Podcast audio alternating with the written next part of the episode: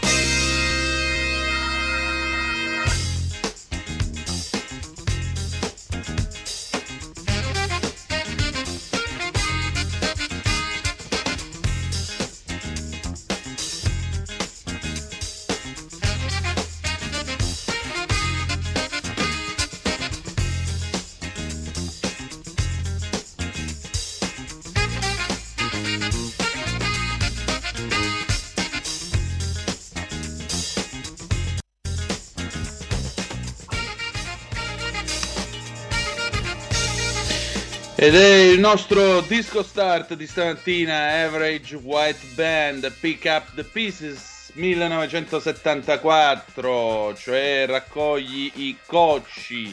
E noi dobbiamo raccogliere i cocci probabilmente di tante cose in questa puntata perché mi scuso con voi con, per il ritardo, ma ho appena finito di intervistare l'amico e collega eh,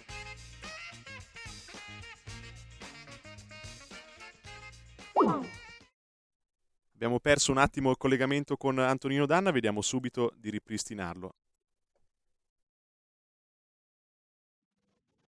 Eccoti Antonino, ti avevamo perso ah, per, ecco. per pochi secondi. Che diamine era successo, misteri della tecnologia? Scusate il ritardo, ma stavo finendo di intervistare il collega Vladimir Regiok, che è eh, corrispondente dall'Italia per eh, Neziela, che è la famiglia cristiana italiana, parleremo dell'Europarlamento, di quello che l'Europarlamento vuole fare, la costituzione di questo superstato, questo bolscevismo morbido che francamente io trovo inquietante. Poi alle 11.05 andrà in onda il faccia a faccia. Amiche e amici miei, ma non dell'avventura, buongiorno. Siete sulle magiche, magiche, magiche onde di Radio Libertà. Questo è Zoom, 90 minuti in mezzo ai fatti, eccezionalmente appunto in edizione a 90 minuti è in onda al eh, mattino. Antonino Danna al microfono con voi e questa è la puntata di martedì 12 settembre dell'anno del Signore 2023. Cominciamo subito la nostra trasmissione. Vi ricordo, date il sangue in ospedale serve sempre. Salverete vite umane. Chi salva una vita umana salva il mondo intero. Secondo appello andate su radiolibertà.net. Cliccate su Sostienici e poi abbonati. Troverete tutte le modalità per sentire questa radio un po' più vostra, dai semplici 8 euro mensili della Hall of Fame fino ai 40 euro mensili a livello creator che vi permetteranno di essere coautori e co-conduttori di almeno una puntata del vostro show preferito con il vostro conduttore preferito. Ma banda alle ciance, noi cominciamo subito. Io saluto e ringrazio come sempre, augurandogli buon lavoro, eh, il nostro Federico Borsari, alias il Meneghino Volante Federico, buongiorno e mm, ben trovato, eccoti qua. A te Antonino. Ora come vedete siamo un po' balneari perché ahimè qua su nella pianura padana c'è ancora la caldazza. Oggi dovrebbe essere l'ultimo giorno, quindi poi torneremo a essere più accostumati, come si dice in Calabria.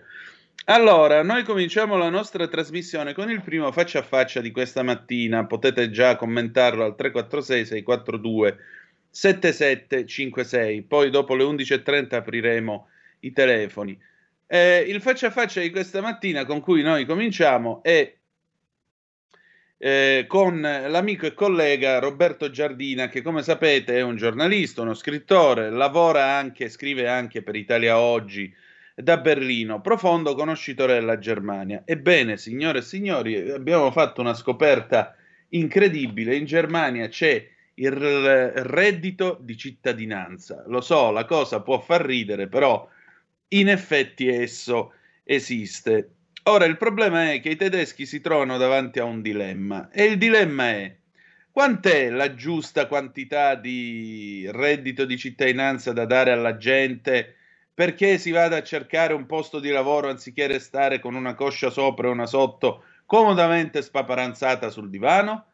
Bene, la scoperta arriverà, il mistero sarà risolto nel corso di questa nostra intervista che vi invita ad ascoltare. Vai Federico. Allora, eh, oggi qui a Zoom abbiamo il gradito ritorno di un amico, oltre che soprattutto di un valente collega, che è Roberto Giardina. Roberto Giardina è giornalista di lungo corso, il quale collabora anche con Italia Oggi e qualche giorno fa, proprio su Italia Oggi, è uscita questa notizia eh, direttamente dalla sua Berlino, notizia che francamente mi ha lasciato un po' stupito. Pensate... Mm eh, ora, ora ve lo faccio tradurre da lui, vediamo se lo so dire bene in tedesco. Cos'è il Bürgergeld? E Burger vuol dire cittadino, vuol dire denaro, quindi il reddito di cittadinanza. cioè, fammi capire bene, vediamo se ho capito bene. In Germania esiste il reddito di cittadinanza. Sì, ma esiste da, da una ventina, cioè da, da quasi vent'anni. Prima si chiamava Ars FIA, cioè AS 4, AS è il nome di un, di un sindacalista della Volkswagen, amico di Schroeder, che aveva creato questo sistema che poi è il reddito di cittadinanza che portava il suo nome. E, eh, col passare degli anni è aumentato, insomma, perché da 400 euro circa è arrivato a più di 500, a 502, adesso passa a, 600, a 563, che è un aumento del 12%, che l'inflazione di, di, alcuni mesi fa, adesso è sceso al 6%, ma questi sono, come sappiamo tutti, sono tutti dati statistici che nella realtà contano poco perché il, eh, sempre basando a quanto dicono li, le statistiche tedesche, i, i generi alimentari sono aumentati fino al 34%, quindi chi aveva il reddito minimo per sopravvivere non ce la faceva più. Certo, ma eh, scusami, mi sembra un po' un controsenso in una nazione che voglio dire, quando se ne parla e si parla di economia, eh, tutti ricordano che ha subito, diciamo così, una sorta di mutazione genetica, perché il tedesco medio, quando pensa a queste cose, gli viene in mente Weimar con l'inflazione, la gente che andava a fare la spesa con la carriola, piena di soldi. Eh, che non valevano nulla. Ma eh, come mai in Germania esiste una cosa del genere se in realtà il lavoro c'è? Perché mi pare di capire che il lavoro c'è. Ecco, tu hai, hai, ragione a ricordare Weimar perché per loro vivono ancora, anche chi non ha vissuto, ovviamente non ha vissuto l'inflazione di cento anni fa, però dai nonni, dai nonni se lo ricorda e quindi ha, c'è questa, proprio questa paura atavica dell'inflazione ed entravano in fibrillazione appena giungeva al 3%. Adesso è arrivata al 12% eh, alcuni mesi fa e sono rimasti tutti un po' spaventati ma tutti abbastanza calmi.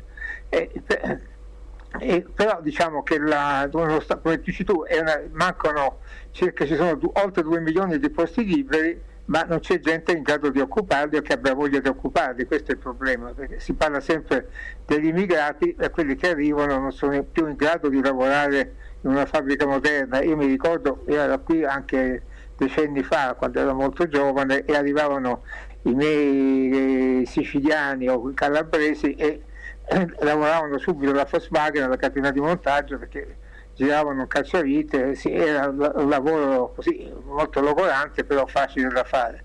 Adesso alle carriere di montaggio li ho visti alla BMW, sono tutti giovani in camice bianco che lavorano col computer in mano perché interagiscono con i robot, quindi è tutto molto più difficile.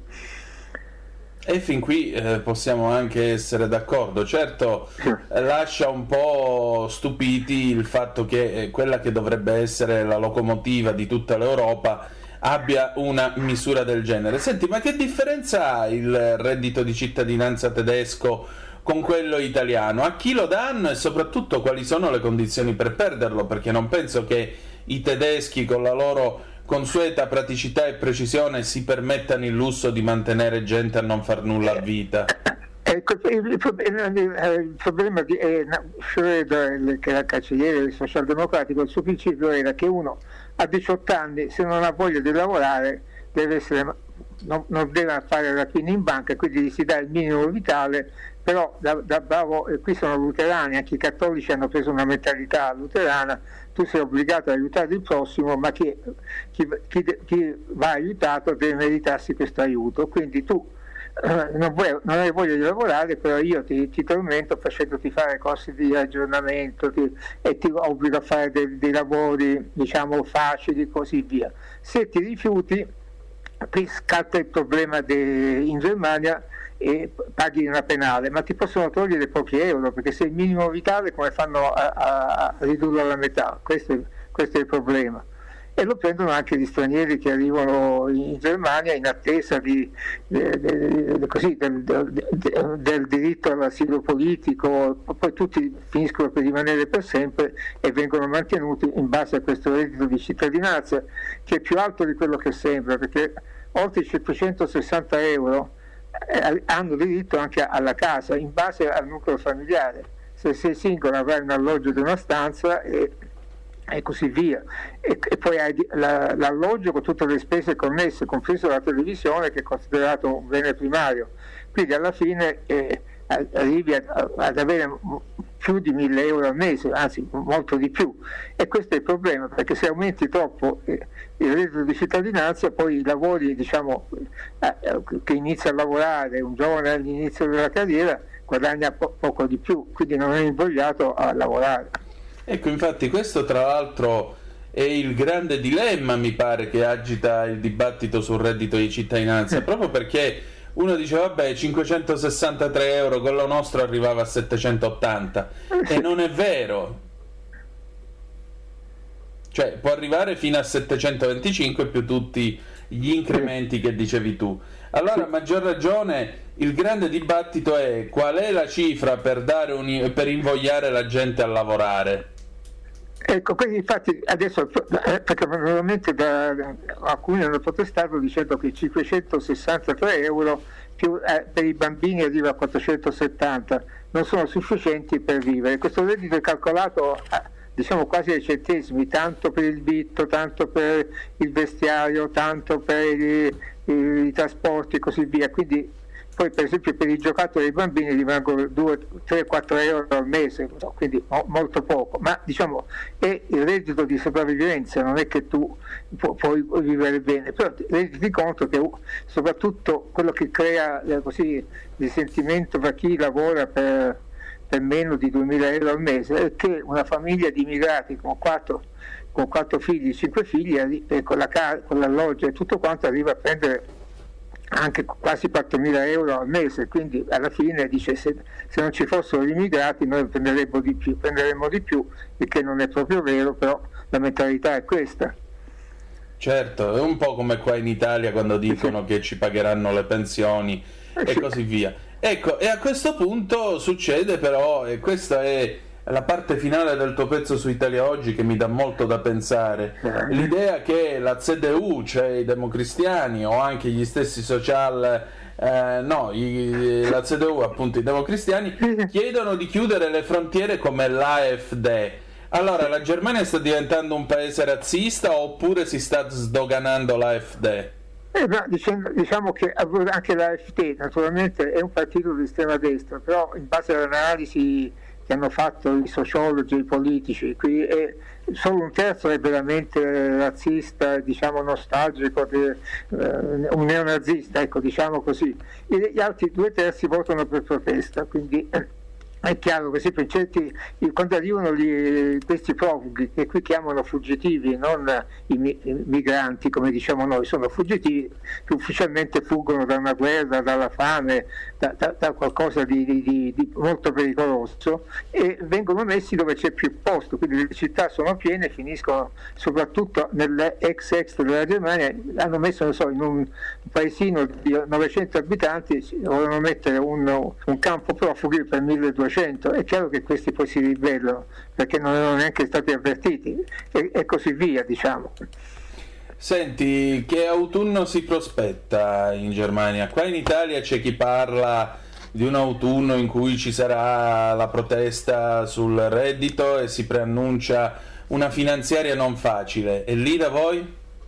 No, qui si, si, vota in Baviera, in Baviera è, è, è, la regione più ricca della Germania e insieme con la Lombardia, se fosse messo insieme avrebbe come zona europea entrerebbe quasi al, al G7 come un reddito pro capite, quindi è una zona ricchissima, si vota a ottobre, si vota anche in, in Assia, l'Assia è la, la regione di Francoforte dove c'è la Banca Europea e queste due elezioni sono un test eh, molto importante a metà della legislatura perché intanto i partiti che sono al governo, eh, Verdi, liberali e socialdemocratici oggi non arriverebbero neanche al 40%, sono intorno al 38-39 in base ai sondaggi, quindi si presume che fra due anni eh, Scholz non sarà più cancelliere l'AFT che tu hai nominato nei paesi dell'est è arrivata a oltre il 32%, quindi è, è un pericolo, bisogna stoppare questo, questo, diciamo, questo, partito di protesta.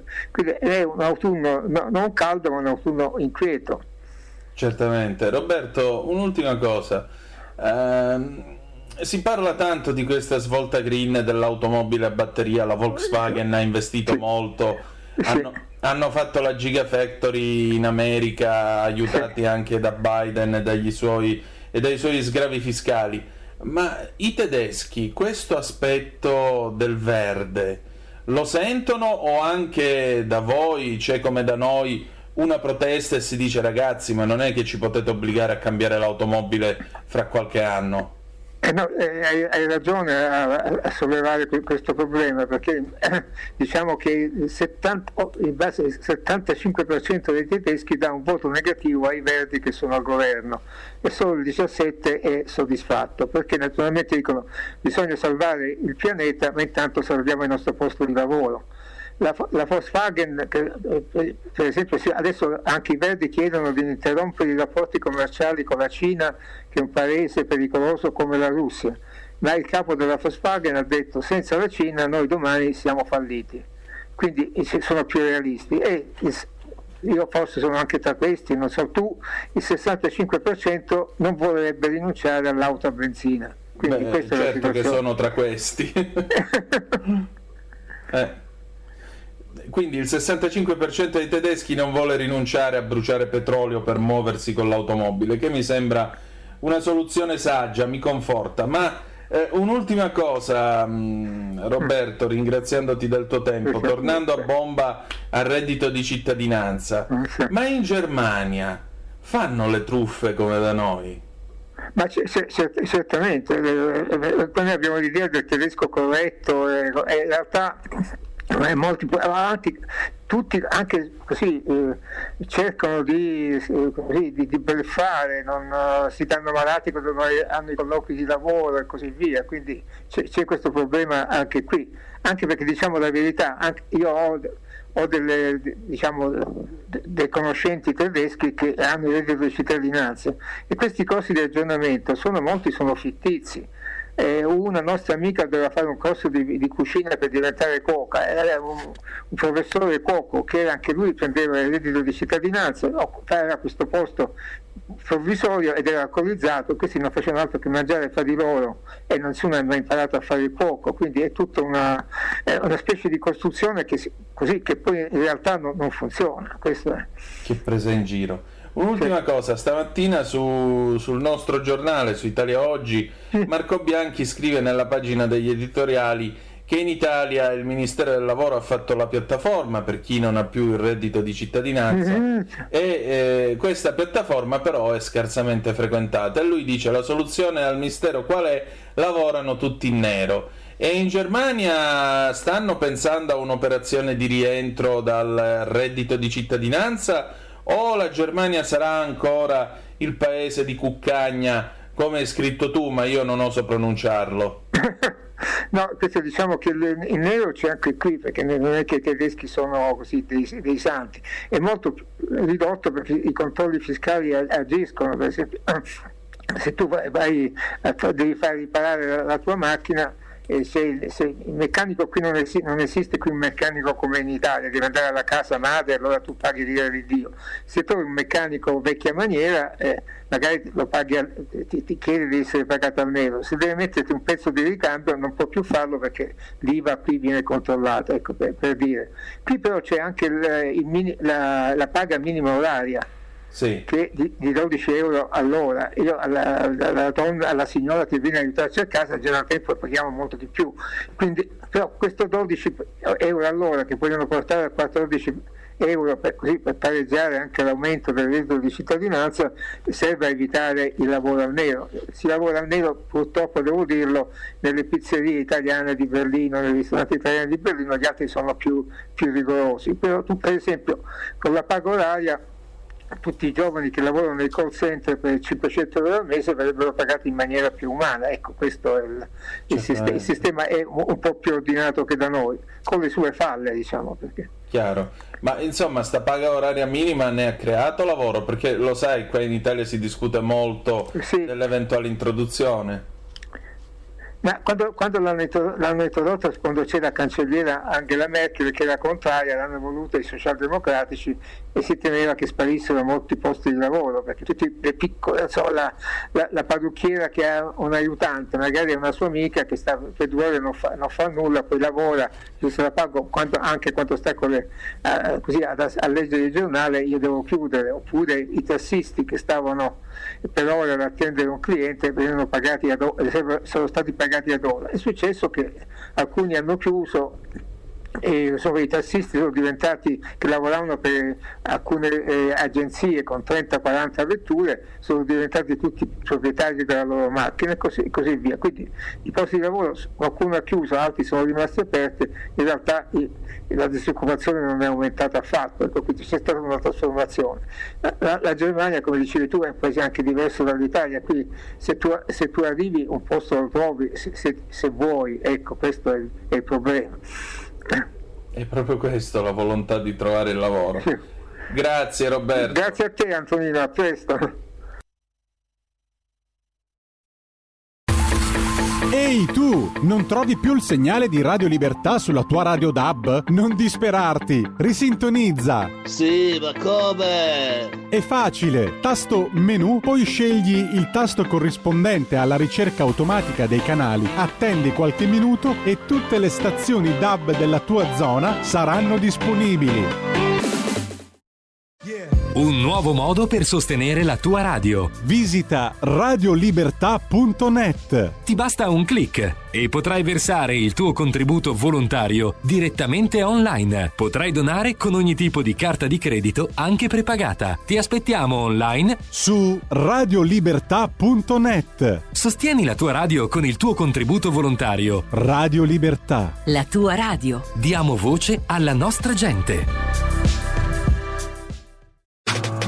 Stai ascoltando Radio Libertà. La tua voce libera, senza filtri né censura. La tua radio.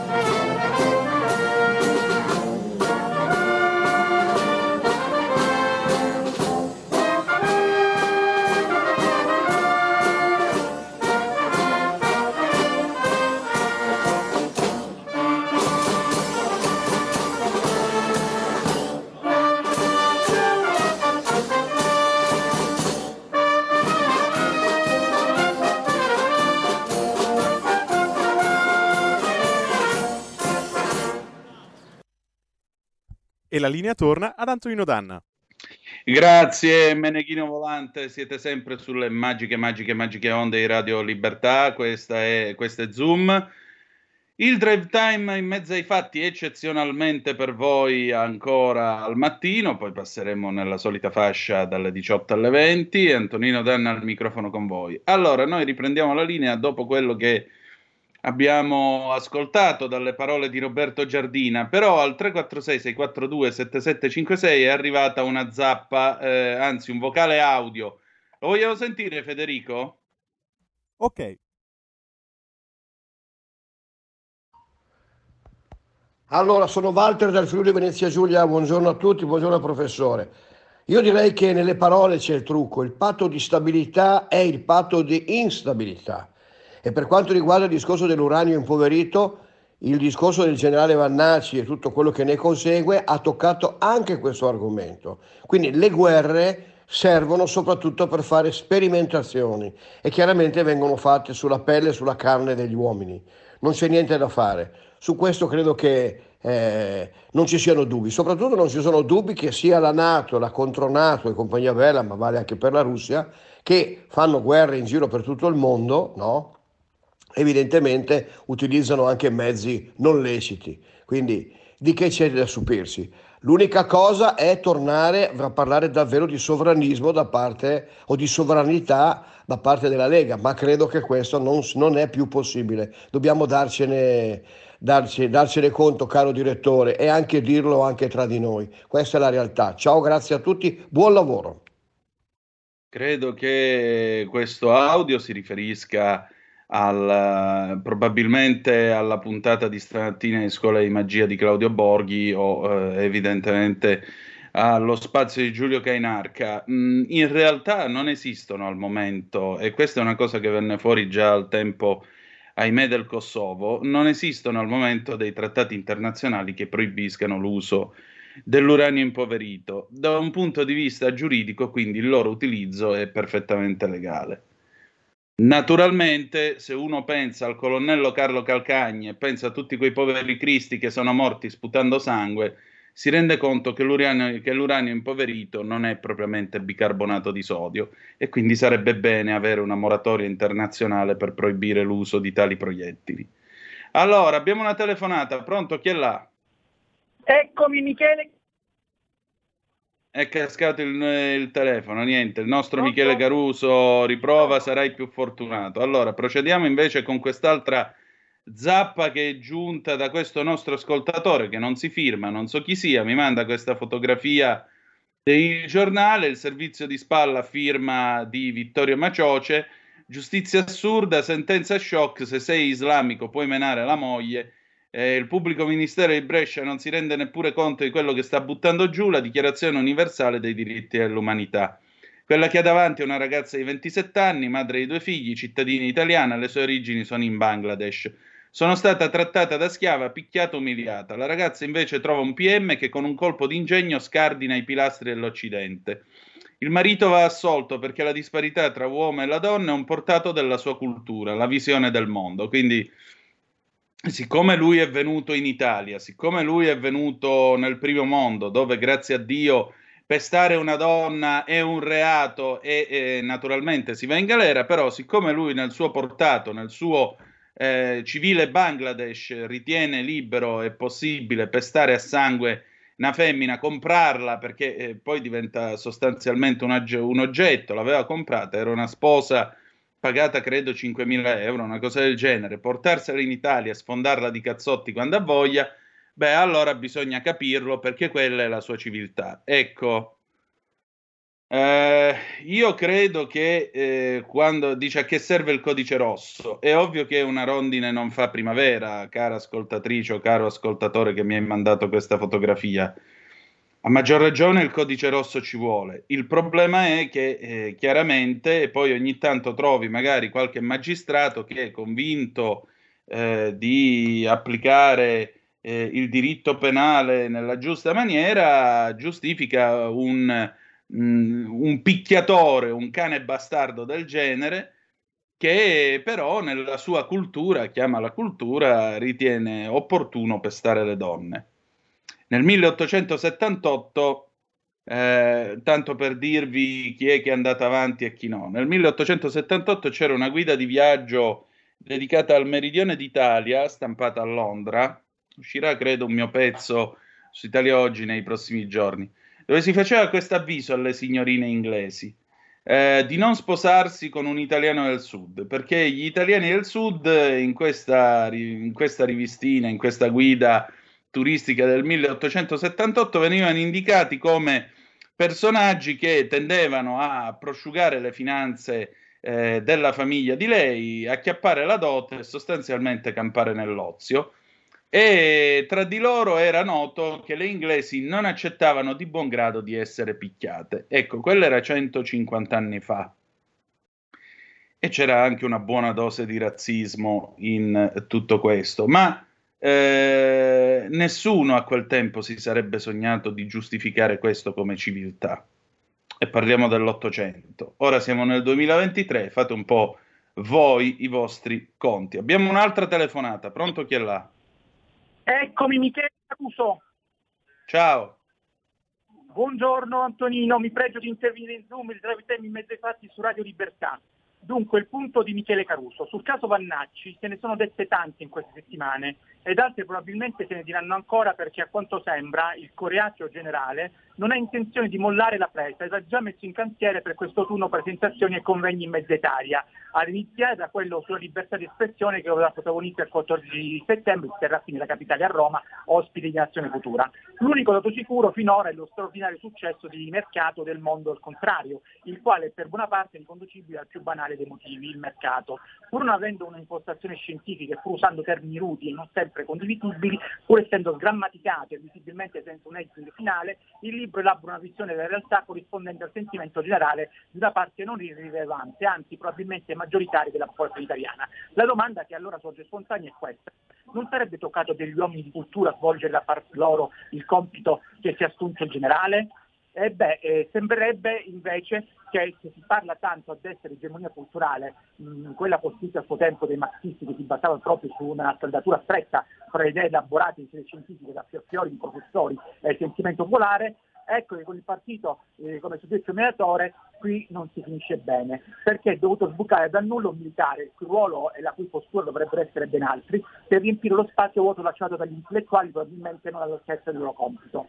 Gli intellettuali sì, e tutti ben sappiamo che sono ancora pochi gli uomini di cultura che hanno il coraggio di schierarsi apertamente a destra, ma che sulla critica delle generazioni di cultura woke e del politicamente corretto si sia venuto a delineare in questi anni una bozza di visione complessiva della società alternativa a quella progressista dominante, nessuno può negarlo. Un quadro fatto di tanti tasselli che toccherebbe invece agli uomini di cultura organizzare il sistema e argomentare con idee forti. È come se invece da questo lato tutto tacesse e gli stessi intellettuali di destra avessero in prima istanza, come non pochi politici, l'esigenza in questo momento di compiacere, farsi riconoscere e accreditare in circoli lontano quasi tutti e solo di sinistra. E a loro non altri che a mio avviso il caso Vannacci parla ed è a loro che pur senza volerlo hai suonato non il silenzio ma la sveglia militare. Da Michele Caruso, grazie e a risentirci.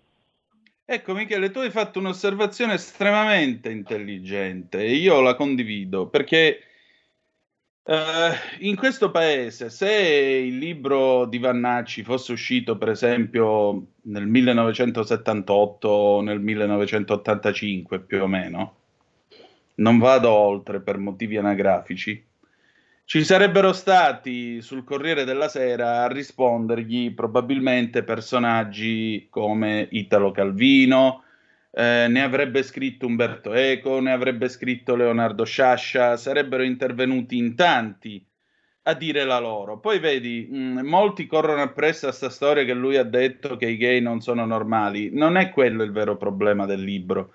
Vero problema, I veri problemi del libro sono due. Uno, quando lui dice che eh, rivendica il diritto all'odio, diritto all'odio, Secondariamente, quando lui si lascia andare a delle considerazioni dicendo sì, certo, la democrazia è bella, però eh, io nel mio stare a Mosca ho notato che Mosca è pulita, in ordine ed è tutto a posto. Per cui io mi preoccuperei, cioè un generale che si mette a lodare un'autarchia non è il caso. Aggiungerei una cosa, nel resto del mondo i generali stanno zitti e fanno i militari.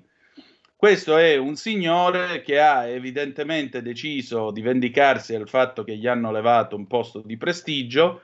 Non c'entra niente l'uranio impoverito, lo ha detto anche lui stesso che non c'entra assolutamente niente.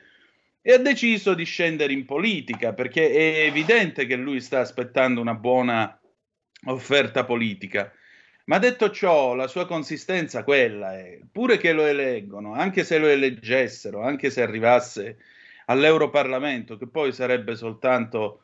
Boh, che cosa farebbe all'Europarlamento uno così eh, in, confuso in mezzo a tutti gli altri, a tutta l'altra pattuglia degli eurodeputati italiani, in mezzo agli altri deputati che vengono dal resto dell'Europa? Forse si segnalerebbe per qualche due o tre uscite eh, diciamo al limite dell'imbarazzante e poi cadrebbe nel dimenticatoio. Boh, se lui vuole fare queste cose, che lo faccia, che problema c'è?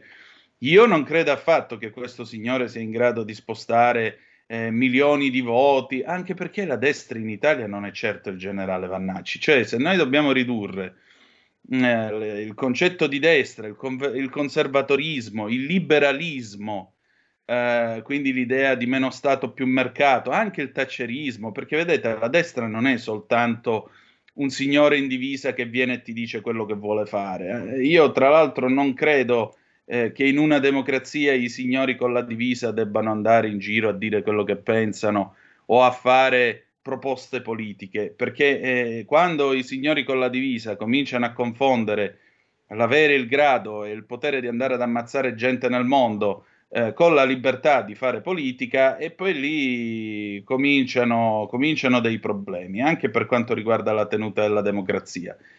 E per questo io non apprezzo quello che è stato fatto con questa operazione. Dice, eh, ma è campione di incassi. Sì, certo, se tu tutti i giorni te lo trovi sui giornali, alla radio, in televisione, che conciona di qualsiasi cosa, va a fare le presentazioni, pensate, dove era? Marina di Pietrasanta, 20 euro solo l'ingresso, 50 euro con la cena in piedi.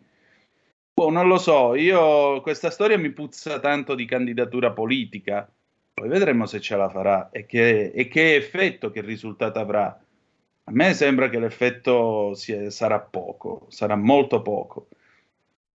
Allora, abbiamo un'altra telefonata, chi è là? Ciao, sono Vito da Matera, intanto ti voglio fare i complimenti per la tua professionalità, serietà e condivido in pieno la tua linea di pensiero e, e non è piaggeria questa. Prego, i 200 Niente. euro sono sotto il lavandino in bagno comunque, dimmi tutto. No, no, basta un caffè, grazie. Senza, senza zucchero perché c'ho un po' di diabete, grazie. Va bene. Come buono.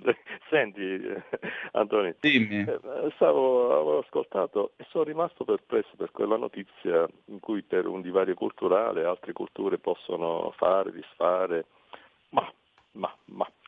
Le femministe che cosa stanno facendo per questo? Si lamentano Niente. se uno fa un complimento ad una ragazza un po', un fischio un po' troppo forte, un fischio che no, un fischio non si può fare ad una donna, eh, ma di fronte a questo stanno in silenzio? Niente, il problema loro è usare la schwa e scrivere ministra, come faceva la Murgia.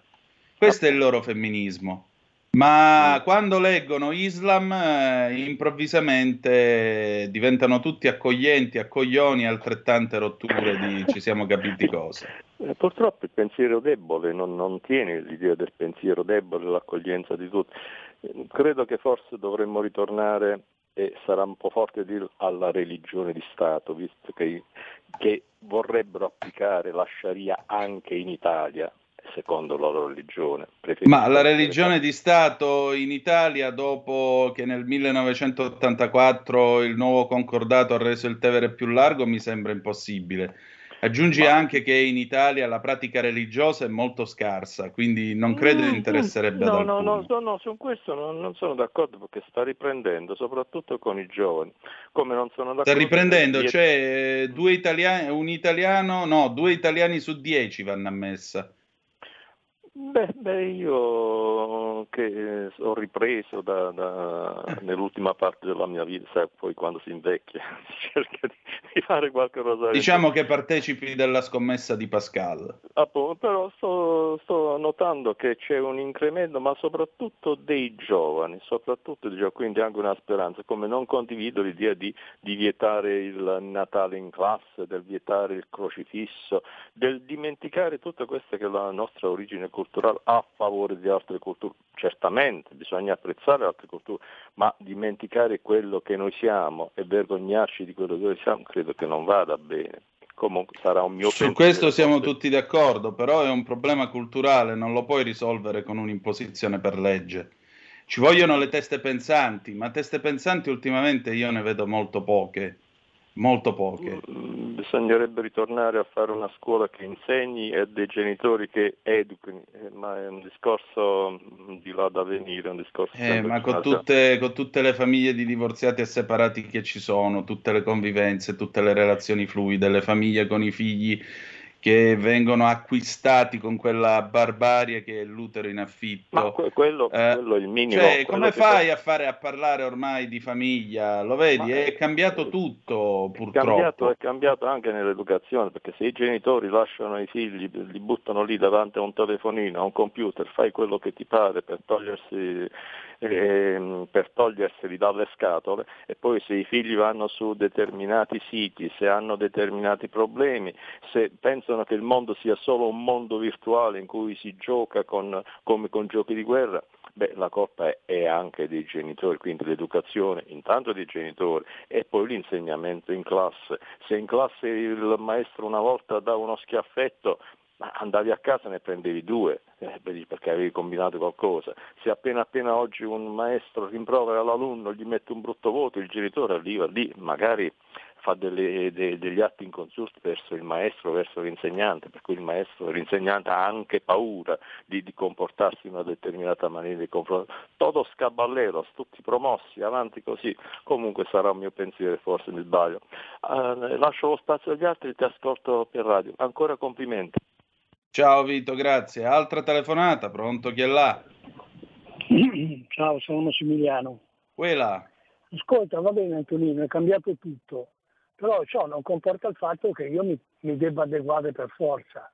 Cioè io per 50 anni sono stato eh, educato in un certo modo, con certi valori, cioè la famiglia, il rispetto, educazione e, e tutte queste cose qua. Ora non vorrei essere obbligato a dover cambiare le mie abitudini, ma io ho 78 anni, le mie abitudini di quando fino a 50 anni fa, 60 anni fa, perché è venuto di moda tutta questa nuova eh, idea di essere accondiscendenti con tutto.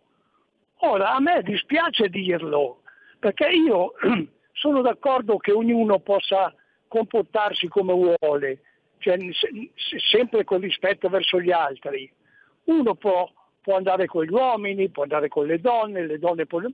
A me non mi interessa niente, però ciò nonostante non potete obbligarmi a non essere non d'accordo cioè io quando vedo due uomini che si baciano sulla bocca sento un senso, mm, una cosa, per, per non dire repulsione, posso dire qualcosa d'altro.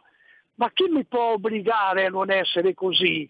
Dopo l'educazione che ho avuto io, le abitudini che abbiamo avuto noi.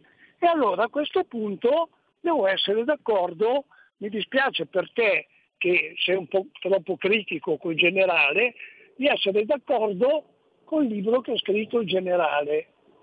E mi, mi sembra che tutta questa credine che si ha contro questa persona, specialmente da parte di anche esponenti della Lega, sia un po' invidia perché vi ha bagnato il naso, perché ha detto delle cose populiste, delle cose che però tanta gente pensa, ad esempio come me, e mi sembra che voi ce l'abbiate un po' troppo su questo tizio.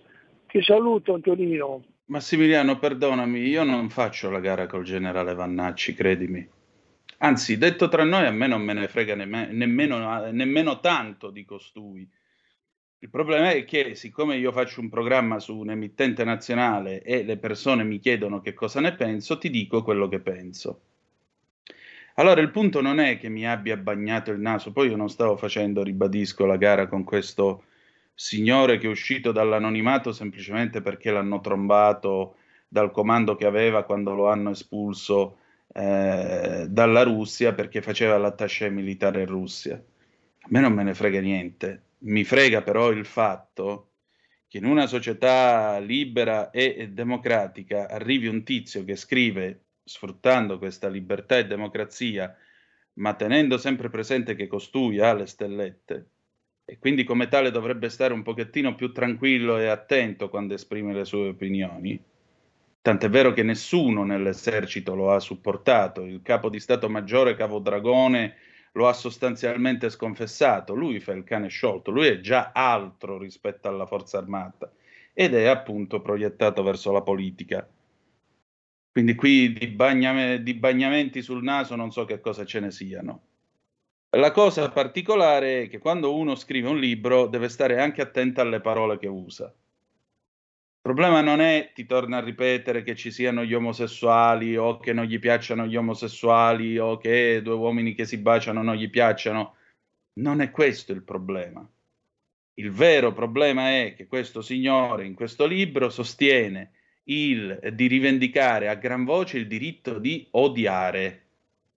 E addirittura, siccome lui lo sa benissimo quello che ci ha messo dentro quel libro, perché sa anche giocare con le parole, anche un libro che ha notevoli sgrammaticature nel testo, eh, siccome sa giocare bene con le parole, guarda caso ti scrive il disclaimer all'inizio scrivendo che l'autore si dissocia da eventuali reati che possano nascere dalla lettura di questo libro.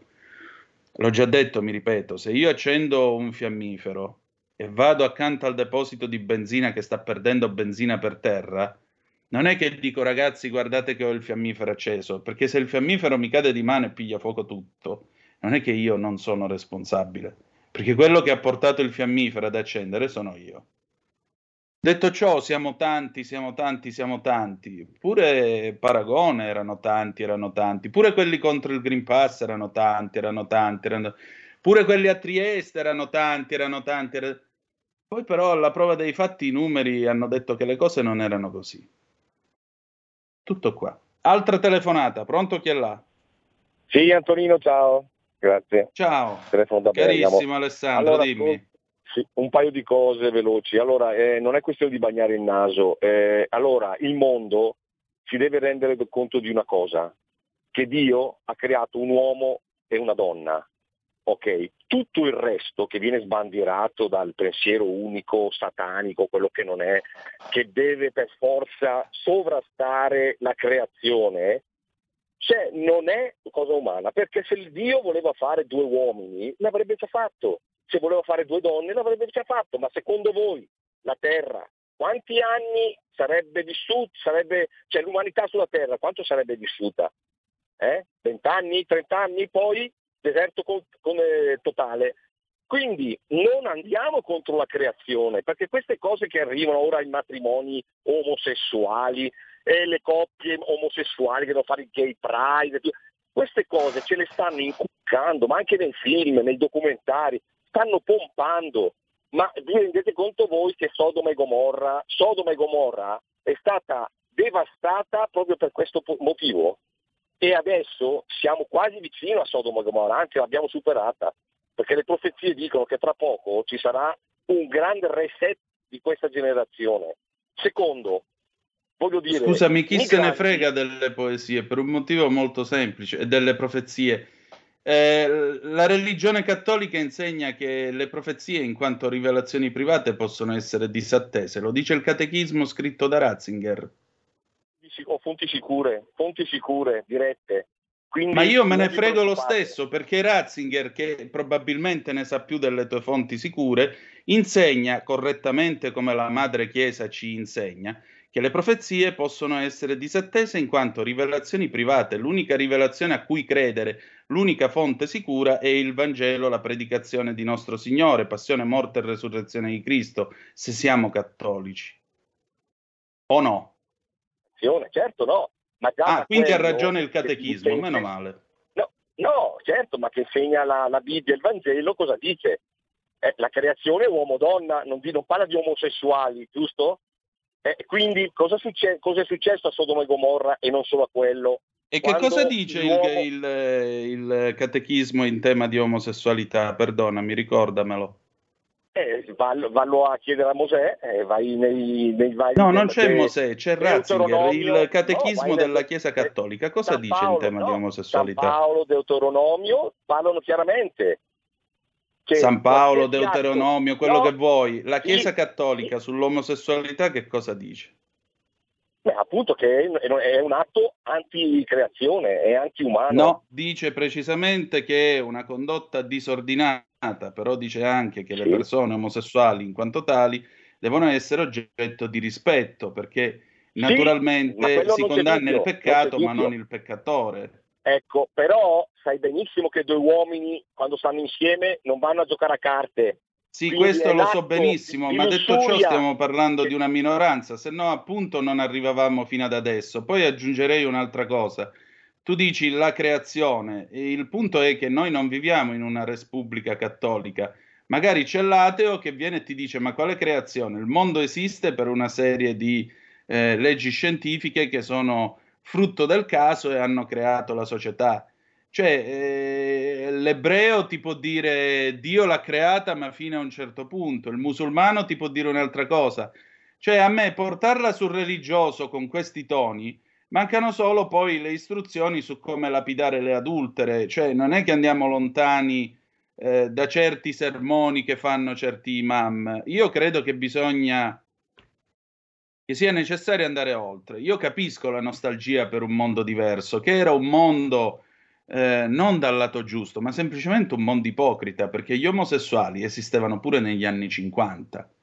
Ma voi lo sapete quanti omosessuali ho incontrato io nelle strutture cattoliche? Quanti che facevano finta di fare gli arrapatoni, eh, omosessuali fatti e rifiniti che li sentivi parlare, io a quella... eh, e facevano solo pena a vedersi. Perché? Perché era tutta ipocrisia.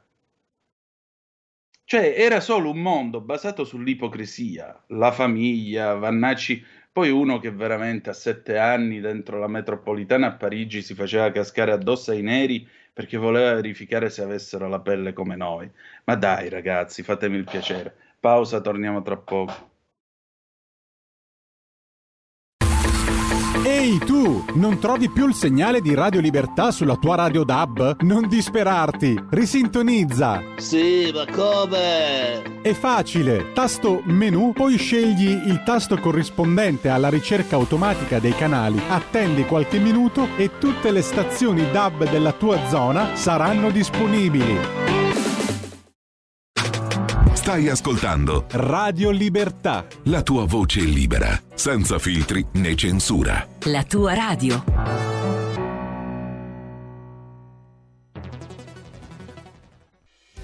Quotidiano di Sicilia, il quotidiano d'Italia, l'informazione che ribalta i luoghi comuni, una vera visione dei fatti, l'Italia vista da sud. Ogni siciliano che vive in Italia e nel mondo è una risorsa, è protagonista della crescita della nostra nazione. Dai forza alla crescita della nostra isola, abbonandoti al QDS digitale più archivio a soli 99 euro annui. Quotidiano di Sicilia, il quotidiano d'Italia, una scelta di valore.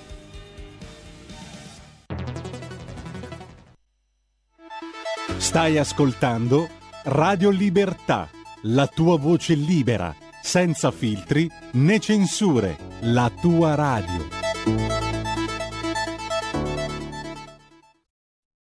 Di nuovo in onda con Antonino Danna.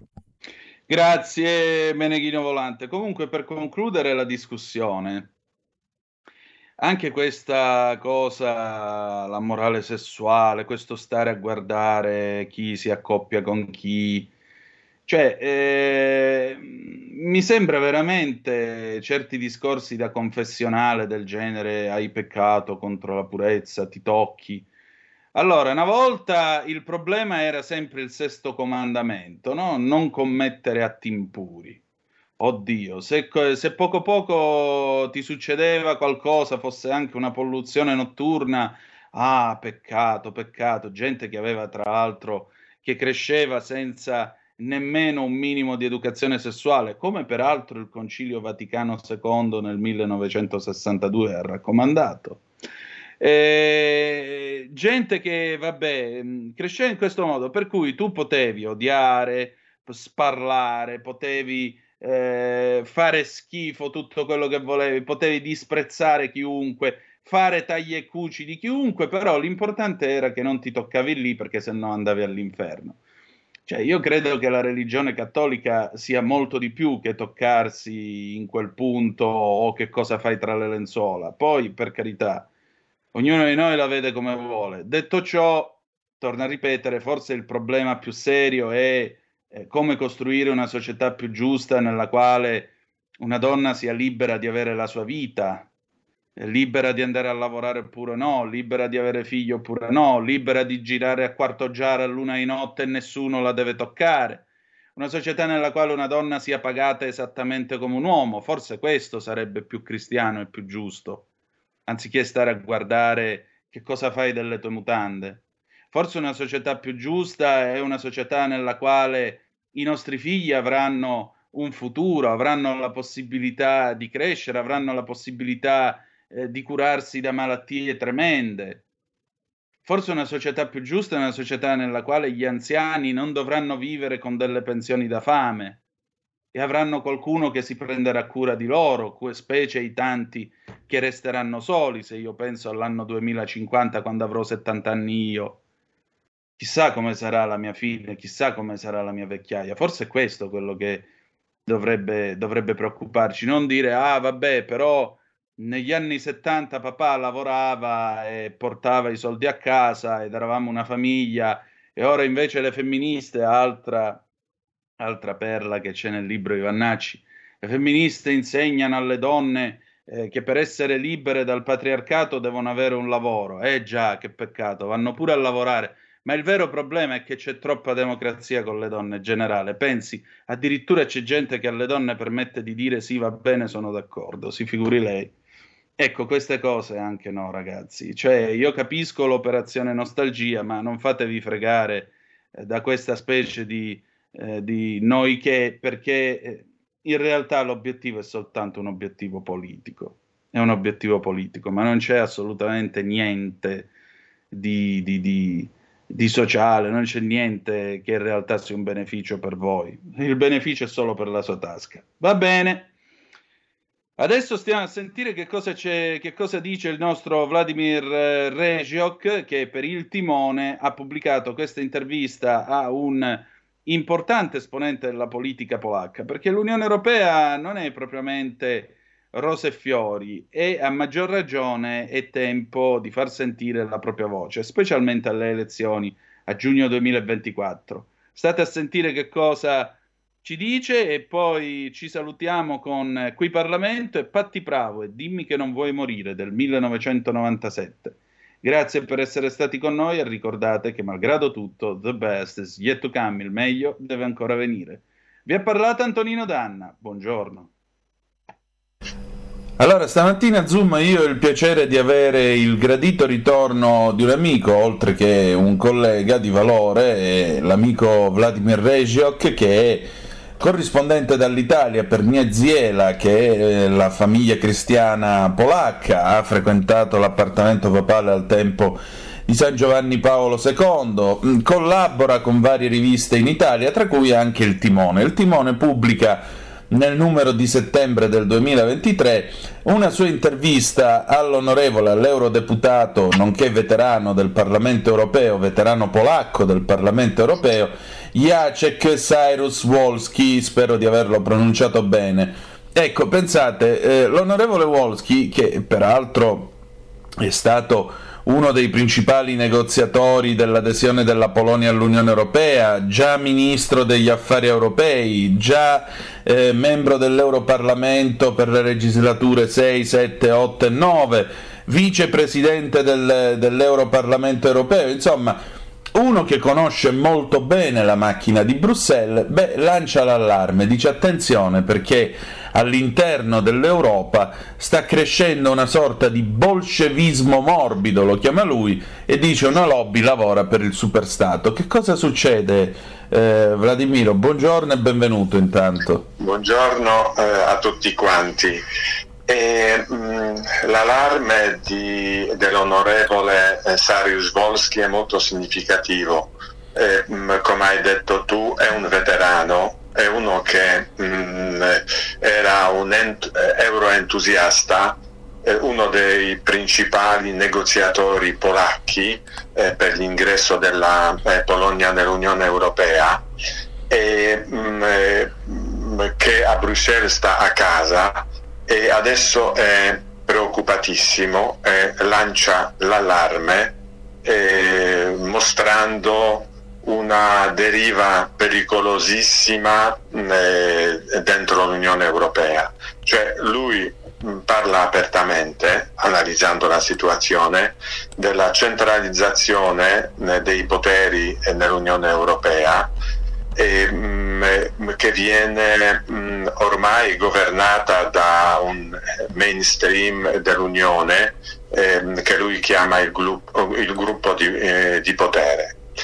E, mm, eh, prima di tutto eh, chiarisce una cosa, che non si tratta della vera federalizzazione, perché in uno Stato federale eh, i componenti di questo Stato sono uguali o, o quasi e c'è un eh, sistema basato sul, su certi equilibri.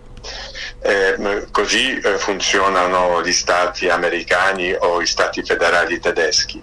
Ma qui abbiamo a che fare con mh, mm, il tentativo di creare il superstato oligarchico eh, centralizzato eh, dove alcuni governano e gli altri sono eh, eh, governati. C'è un egemone e ci sono le periferie che contano poco o niente. Eh, mm, in questo, mm, in questo caso eh, il egemone è un tandem tedesco-francese questo, questo, è ovvio, e, mh, mm, insieme con, con, gli stati alleati e con stati che subalterni, diciamo. E, mh, mm, eh, mh, Sarius Volsky parla eh, di, mancato, de, degli mancati eh, controlli eh, dentro, eh, dentro l'Unione, eh, l'Unione Europea stigmatizza che in eh, tutti questi anni eh, eh, dentro l'Unione Europea non si è sviluppata mh, mm, un'opposizione eh, politica, perché praticamente eh, mh, eh, da, da, decenni il Parlamento europeo e di conseguenza anche la, la, la Commissione europea è in mano alla, mh, mm, al Partito Popolare, alleato che ha rinunciato ai valori eh, fondanti, ai valori cristiani, alleato con i socialisti e con i partiti mh, mm, eh, de, eh, della sinistra.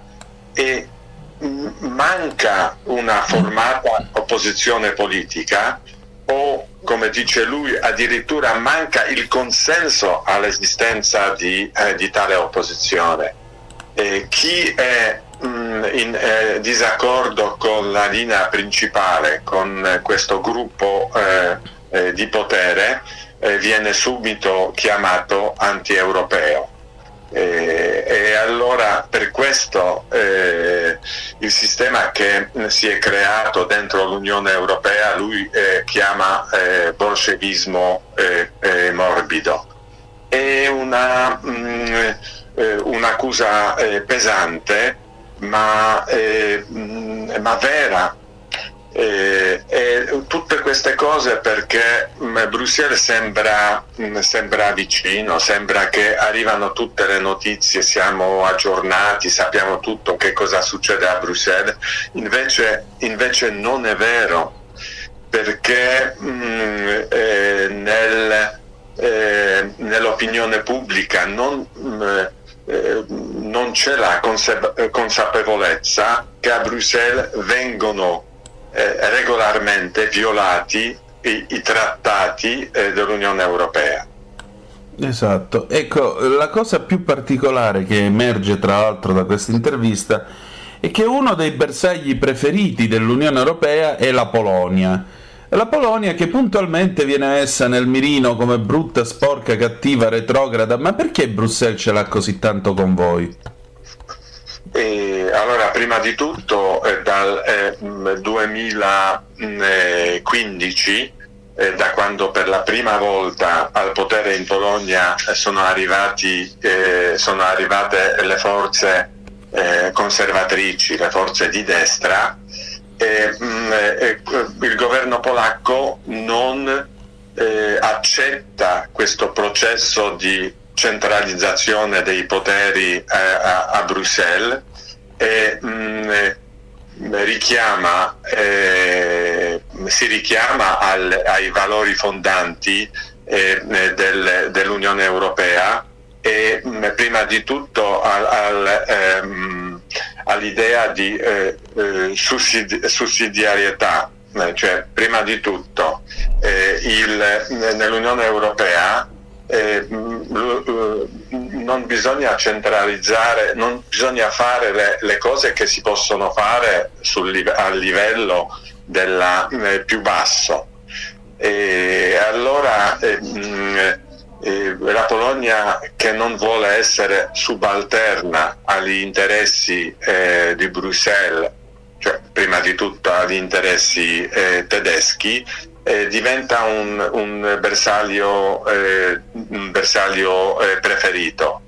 Mh, per di più la Polonia viene criticata anche per, mh, per, i valori che mh, rappresenta la società polacca, rappresentata eh, dal governo eh, di di PIS, cioè legge e giustizia dal partito, eh, partito al potere.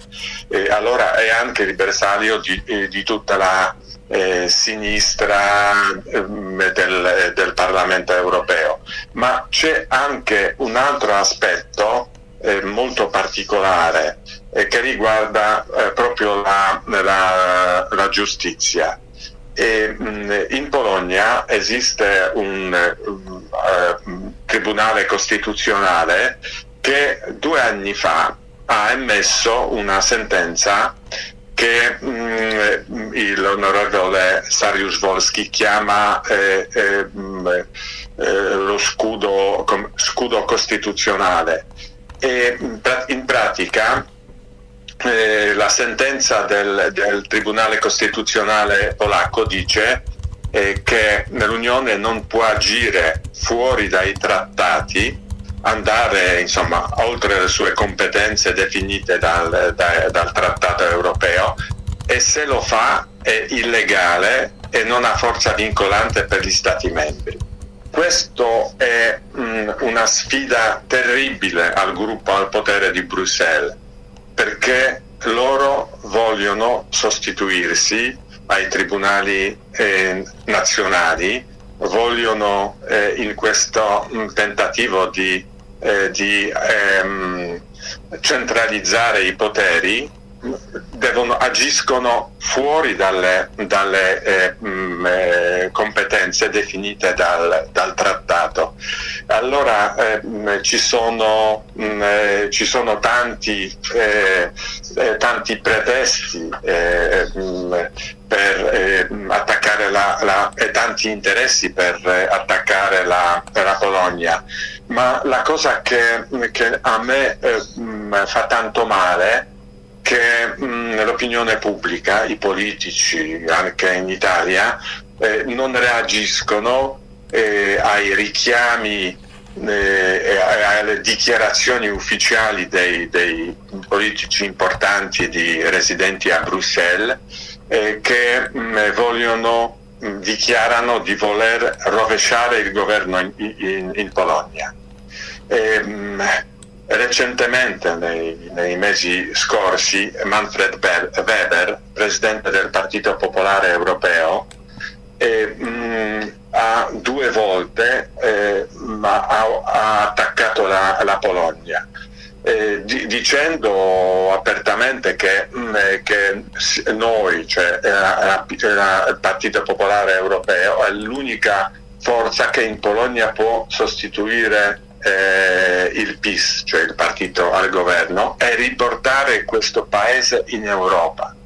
Cioè signor, questo signore che rappresenta, dovrebbe rappresentare tutti nel Partito Popolare, ma mh, mm, rappresenta anche prima di tutto gli interessi tedeschi, eh, mh, mm, pretende di valutare se qualcuno mh, mm, può entrare in Europa eh, eh, a misura del, del, del gruppo di potere di Bruxelles o no.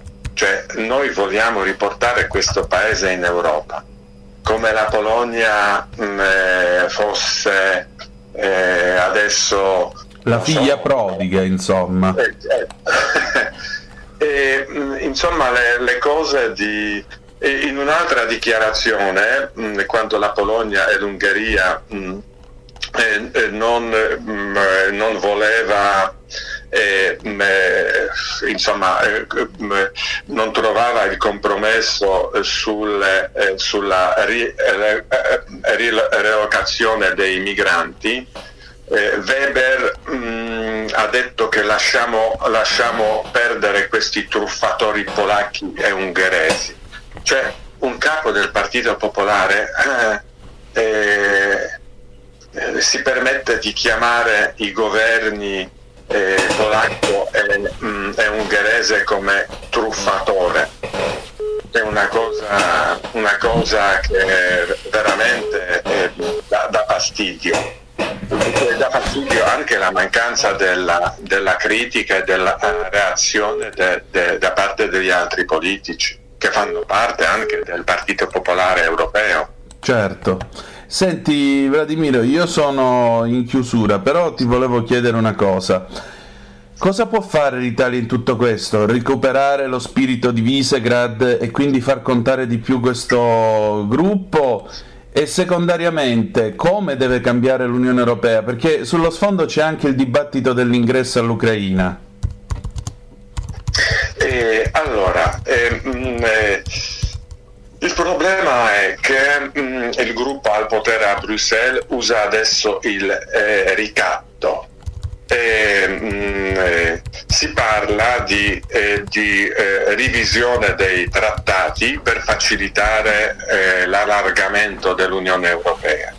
Ma eh, mm, come dice l'onorevole Sarius Volsky, tutto questo serve per ingannare l'opinione pubblica e, mh, mm, e in questo modo far eh, mh, mm, accettare la, mh, mm, la centralizzazione del, eh, dell'Unione Europea.